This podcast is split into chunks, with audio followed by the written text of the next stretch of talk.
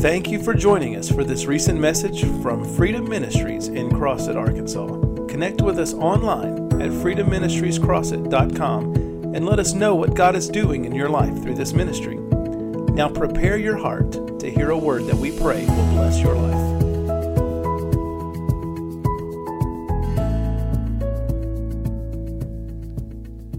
We've been studying the fear of the Lord in that book uh, by John Bevere.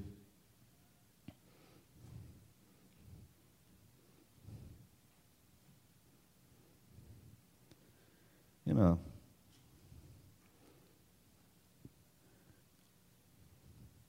I think Elder Barbara taught along these lines last Sunday.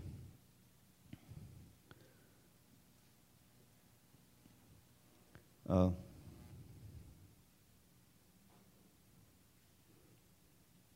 thank you.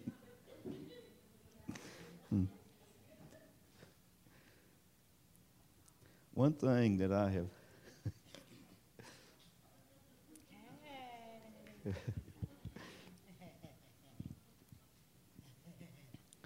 One thing I have seen over the years, looking at different,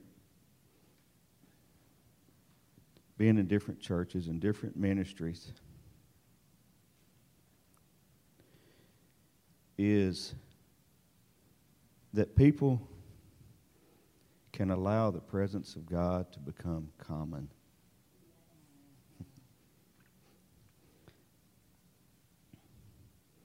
And we have to guard against that.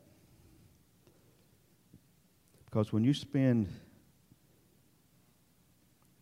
time, it really doesn't, well, it's like out at the mill. I've run a winder, a tissue winder, for years. It was common. I could do that basically in my sleep. You know, I, I just, I worked on it, learned what I could about it, and it just, it was common to me. When I first started, it wasn't common. It was exciting, you know, but it allowed it to become common. And we can do that with God.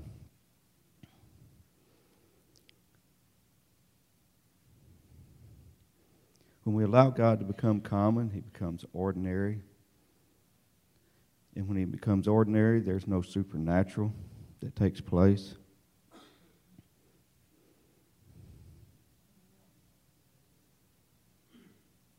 When He becomes common, the supernatural stops because supernatural is not common.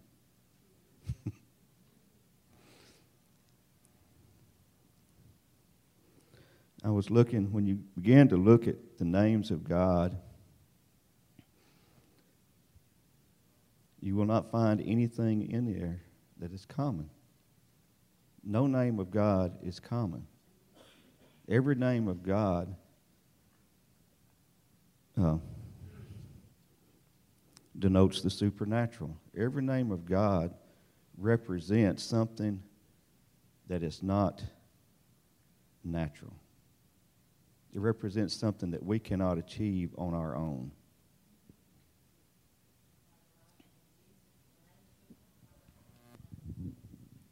Amen. Amen. Well, that, that that you mentioned this, we're taught on this morning about the woman pouring out the oil, pouring out the on Jesus' feet. I mean, you, you just you just said it.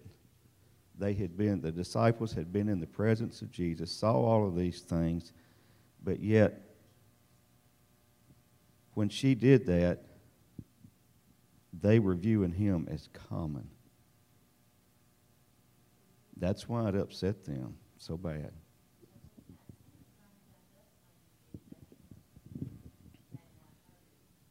Amen.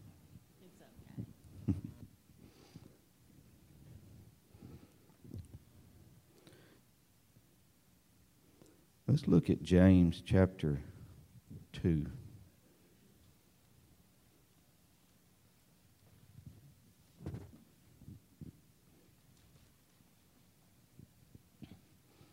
Verse 23.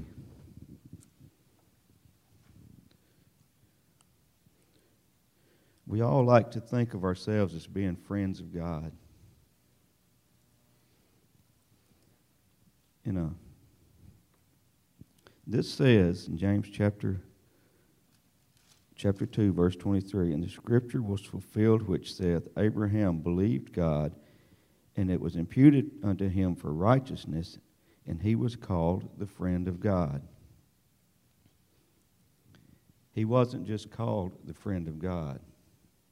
Before he was called the friend of God, he believed. And for him to believe, he had to recognize God as who he was. He had to honor God for who he was. Basically, he trusted God to do the supernatural. So, for us to be able to call God our friend, we can't treat him as common. Okay? We can't treat God as common and be his friend. We have to be we have to treat him as who he is and then we can become the friend of God. If we bring him down to our level, I'm sorry, but we're no longer his friend. That's, that's just the way that I see it. We are no longer his friend. We may think we are.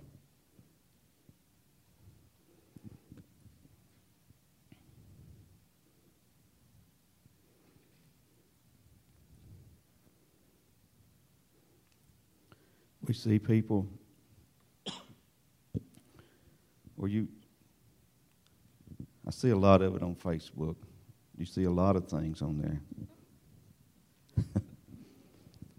if you read stuff and see how and listen, you can see a lot of people's hearts on Facebook.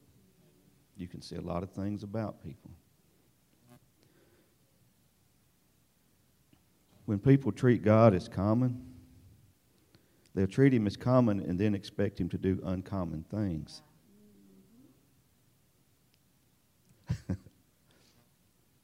Why would a God that you treat as common do something uncommon for you? It doesn't work that way. Let's look at Matthew.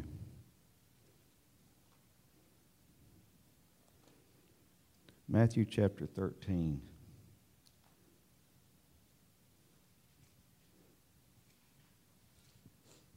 starting in verse 53.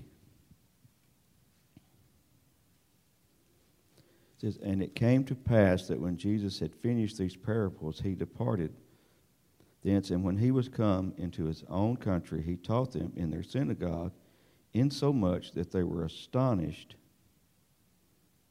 And he said, and said, Whence hath this man wisdom and these mighty works?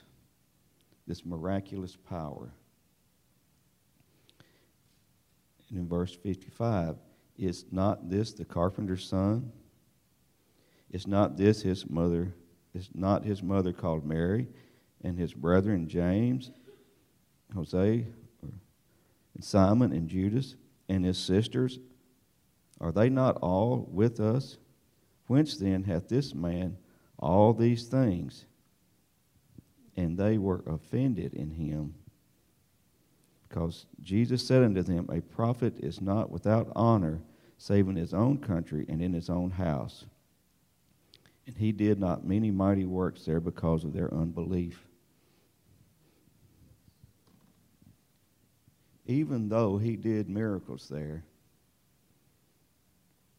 the Son of God did miracles in his hometown because they knew who his mama was, his daddy was, his brother and sister.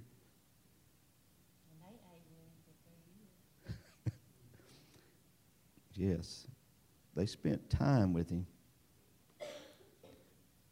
They were offended at him. They treated him as common. It's like, who is he? I I'm sure we've had people that's, some of y'all have had people that have done that, treated you that way because you began to rise up in the ministry.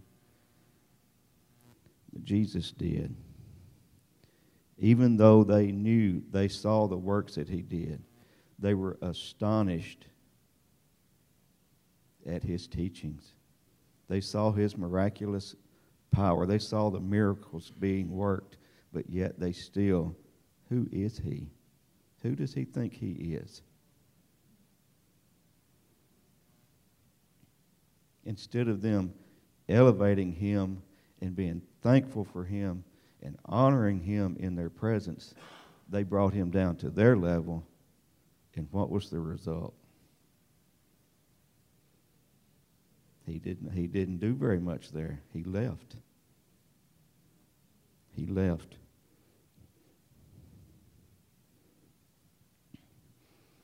Dr. Mike Murdock, one of the things he says is that what you honor will come toward you, will come to you. What you dishonor will move away from you. And that is true.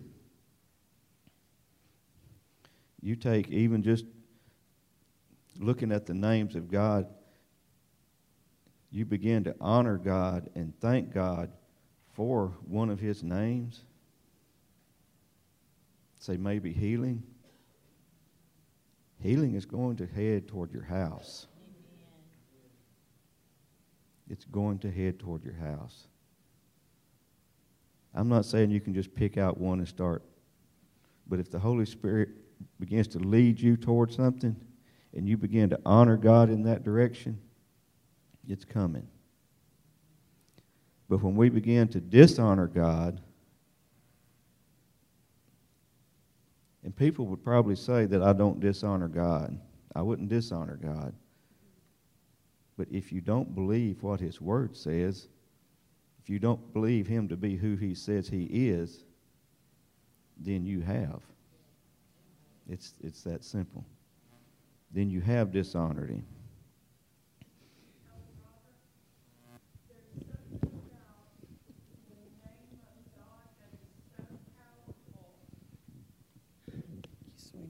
There's something about the names of God that is so powerful that we can, it's like by speaking his name, we invoke the power of his name. I know when I am uh, losing it and I start crying out, Jehovah Shalom, Jehovah Shalom, Jehovah Shalom, Jehovah, you are my peace, then that creates peace, just, just the declaration of his name. And I'm wondering if, if because I see that is one of the few things that we can just take from the Word. You know what I'm saying? And mm-hmm. just go with it without. I just know that the name of God, whichever name that is we call on, creates what it is that we are declaring. By speaking that name, we are declaring Jehovah Shalom, we're declaring peace in our lives. Jehovah Jireh, I am declaring that you are my provider.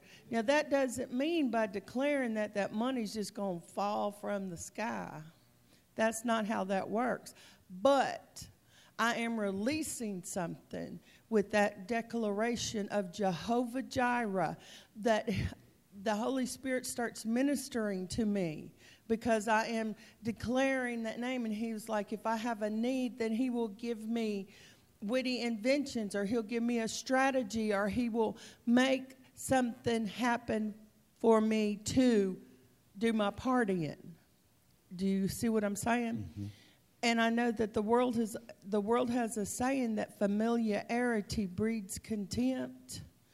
That's what you're talking about when we have a familiarity that goes along with out reverence. It's like, ah, you know, I'm done. Well, it's like Sister Julie was talking about when she begins to declare uh, Jehovah Shalom, that's God of peace. What you're actually doing is you're speaking that forth and you're changing the atmosphere.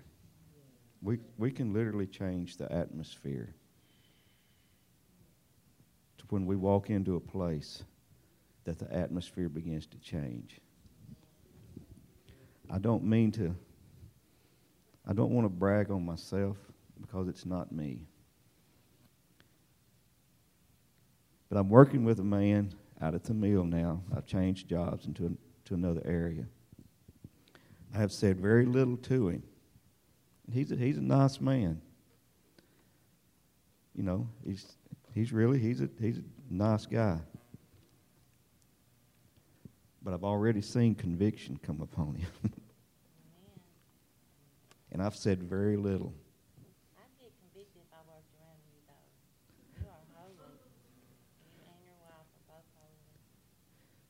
He, uh, thank you, Pastor.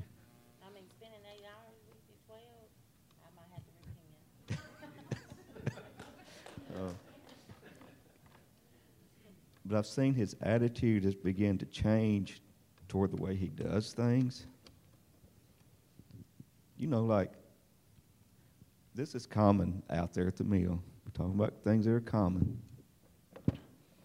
If somebody does something wrong to you, they're coming back in the next day because you're working 12 hours. They're your relief. They're going to get it back.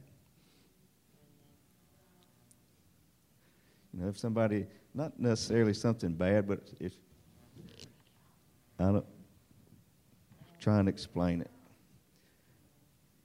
We had a roll, a big, huge roll of tissue paper in our machine that had a break in it, which means it broke out at some time, and we have to deal with that. We have to, it, causes extra work. He didn't want to deal with that. The people that been relieving us felt like he felt like they had done something wrong to him. So we're going to leave it for them. We're going to shift things around so they get it. Well, that's what he did. The next day we come back to work. Same machine, same place on the machine. There was a roll sitting there that had two breaks in it. I, I, I kid you not. I pointed it out to him. Just we were talking about it, and I said, "Well, you know, that day this one was sitting here and had one break, and we come back today and it's got two." Well, just here the other day before we got off, we had a roll in there that he didn't want to deal with. Says, I'm going to push this on the side and we're going to leave it for them. I, I, I work on a couple of machines, help on two different ones. I come back to help him. That was his plan. He had already had it set up before I got there. And I come back over there and he told me about it. Then he said, he stopped for a minute and paused and said, Put it wherever you want to. Go ahead and put it in. He went on to say, Go ahead and go ahead and put it in. We'll, if we, you know, basically, we'll deal with it if we have to. I'm just saying. We carry the presence of God. and the atmosphere will change like if we carry the God of peace, peace should begin to infiltrate wherever we go.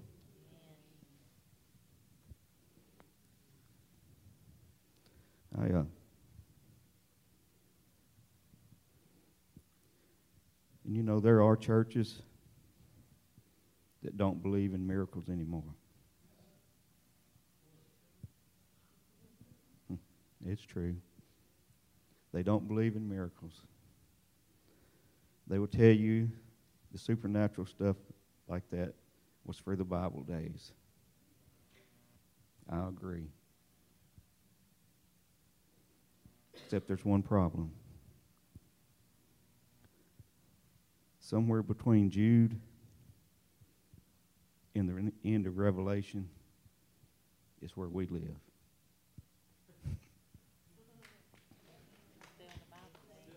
It's still the Bible days. Until the rapture takes place, it is still the Bible days. So if it's still the Bible days, then all of this stuff is still operational. We can still believe God to be Jehovah Rapha, the healer, Jehovah Shalom, the God of peace, Jehovah Jireh, our provider. We can still believe that.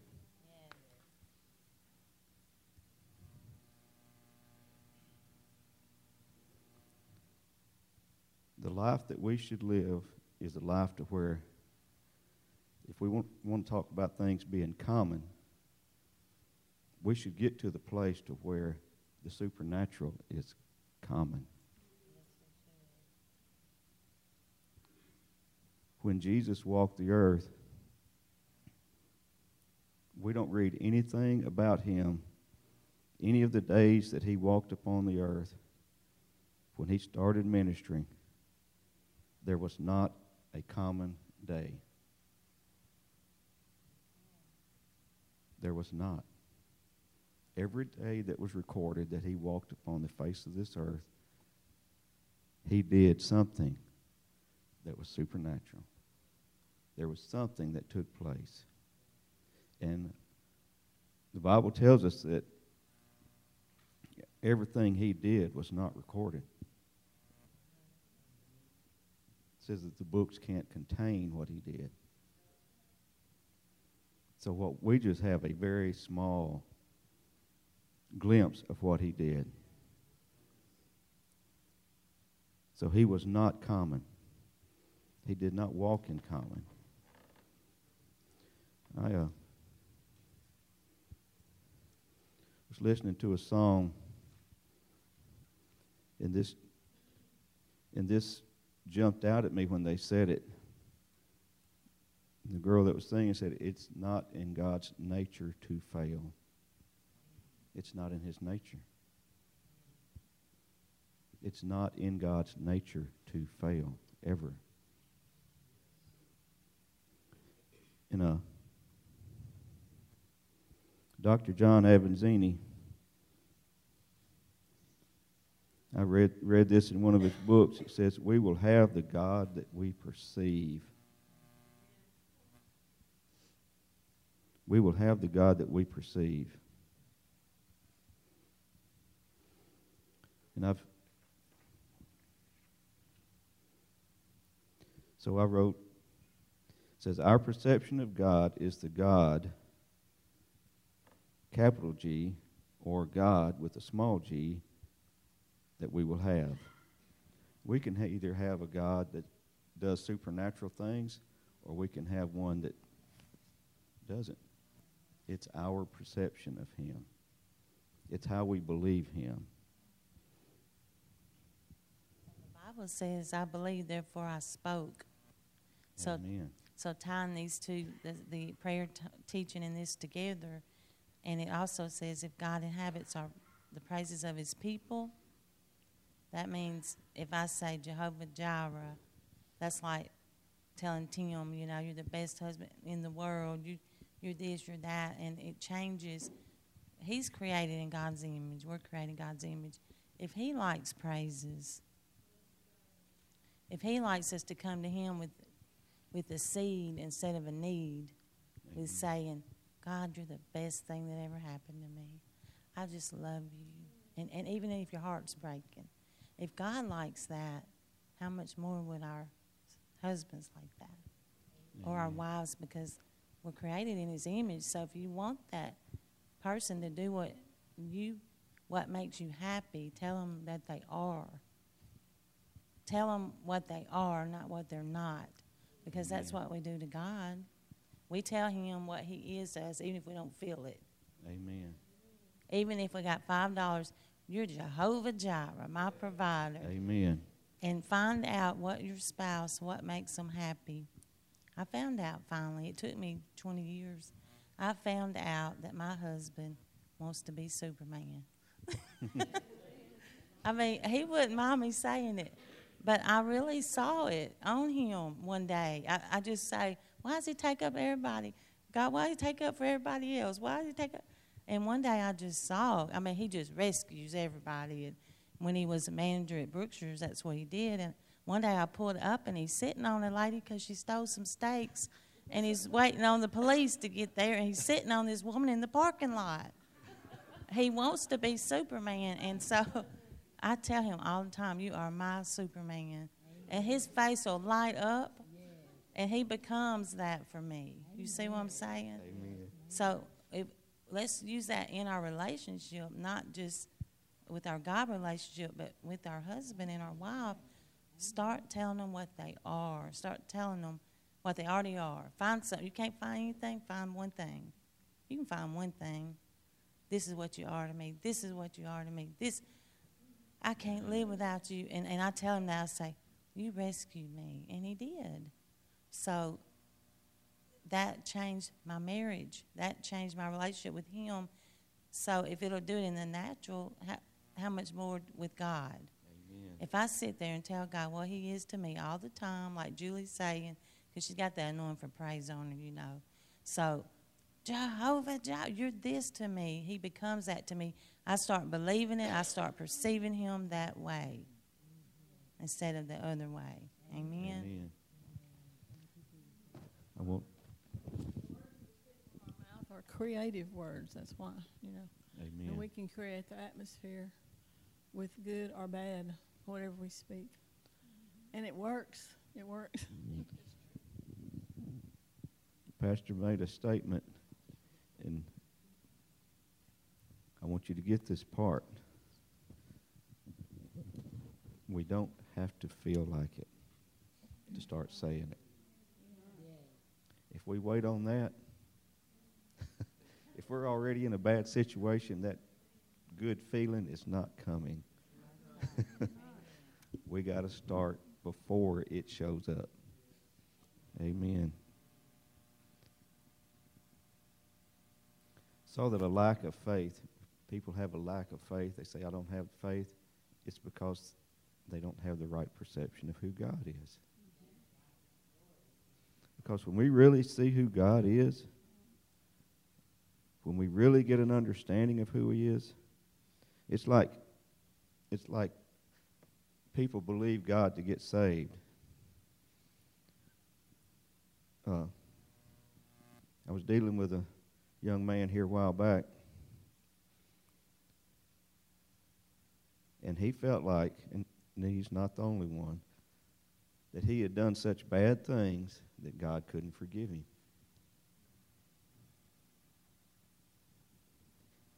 And I wonder why people feel that way. Why they feel like they have done things that God can't forgive them, or what they've actually done. What people, when they say that kind of stuff, what they're actually doing is saying that God, Jehovah God, is not big enough to forgive me. Not that I've done something so bad that he, I can't be forgiven, but He's not big enough to forgive me. Their perception of God is wrong.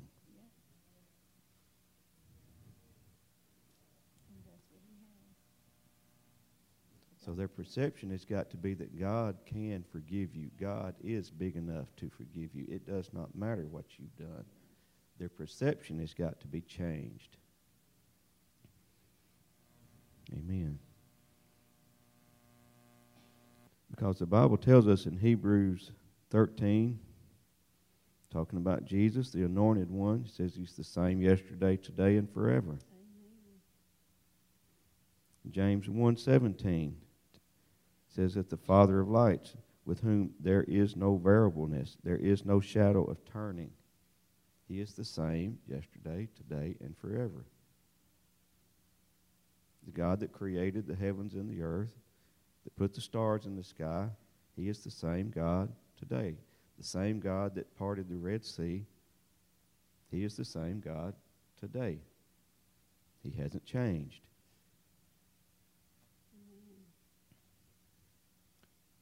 When Jesus walked on the water, He is the same God today.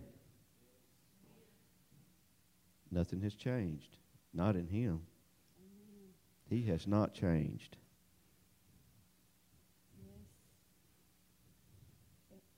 You know what, Elder Robert, one, one day the Lord.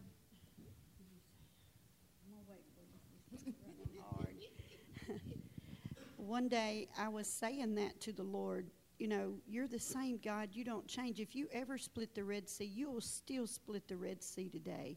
If you've ever done this. And then I realized it was the way that we saw God that had changed. The way that we believed God to move had changed. Not him, but his people. And then when you were saying that about the young man, how he perceived God, how the Bible says that whatsoever man believes in his heart, so is he. He believed that God couldn't forgive him. Therefore, that's what he always had a God that could not forgive him because he believed in his heart that he had been too bad.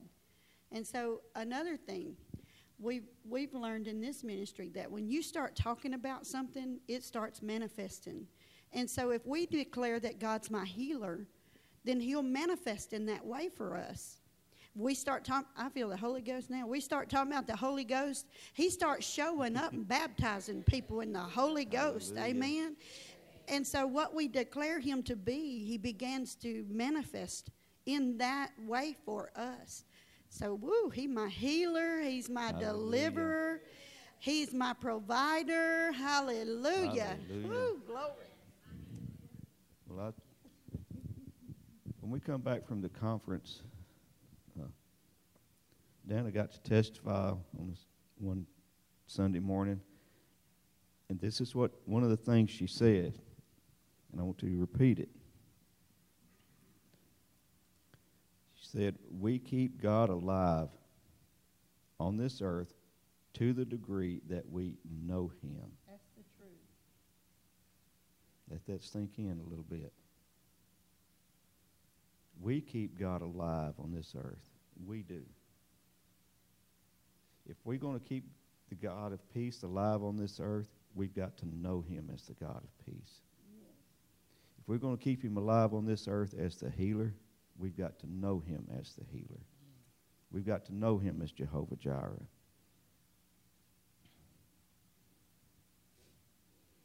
And I know that there are things that are coming to pass that we don't have to believe for, but they're coming to pass because God's prophesied it. He said it. But there are things in our own realm that we have to believe before they come to pass. Before I could ever be a teacher, I had to believe when Pastor Eileen told me to teach. I had to believe that. I had to embrace that. I could have said, no, that's not God. That's not me. And went on about my business.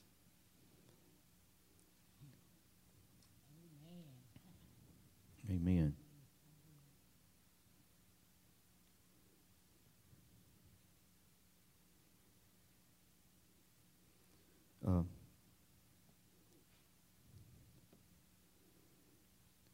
we use a lot of excuses. And I guess me being a teacher, that's one of the things that I see in people. Is when they're called to teach,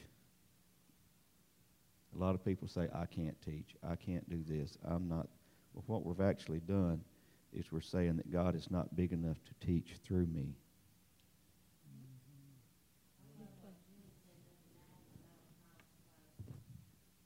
It's that with me when she said it. She said, because somebody say, um, of course they got free now, so I can use this, but they say, that's hard for me. And Julie said, well, what do they want to do? Have you ever asked yourself that? If I don't want to do that, I don't want to do what God asked me. What do you want to do? Because people like that, if they look around, they're really not doing anything for God because they talk themselves out of everything because they don't have it. They're not good enough. They don't. They're old. They don't have enough. They're not full yet. They don't know it good enough yet. I don't know how to get guitar good enough, so I'm not going to do anything. That is excuses and it's cop outs, and those kind of people wind up not doing anything for God, and they Amen. just really they waste their life. And when they stand before Him, They haven't done anything for him. They're, they're saying that God is not big enough. My excuses are bigger than He is. Like Pastor was teaching this morning, you don't have to be a full blown guitar player before you ever get on the platform. When you step up there to play, or whatever you're asked to do, that's when you begin to pour that all out. That little bit. In that story, when Elijah was uh, talking to the widow woman to make him a cake, and she didn't have any oil, I can't remember what the container was that the Bible calls it, but when you look it up, it means a saucer. I used to watch my daddy drink coffee out of a saucer. I don't know if y'all ever did that. They'd the coffee and pour it in the saucer and drink it. I guess so it would cool. A saucer. That's where she started. We don't start being full blown anything. Amen. We have got to trust God to work in us and raise us to the level that He has called us to be. And we can't let excuses stop us. Amen. Yes, that's that's it this morning. Lord, we just thank you. Lord, we just thank you that you are still God, yes. that you do not change, you have not changed, and you will not change. You are the same yesterday, today, and forever. Lord, we just ask that you give us a revelation of who you are, that you are bigger than our excuses, that we just lay our excuses aside and embrace you for who you are and let you work in us. That you begin to pour us out to become who you've called us to be.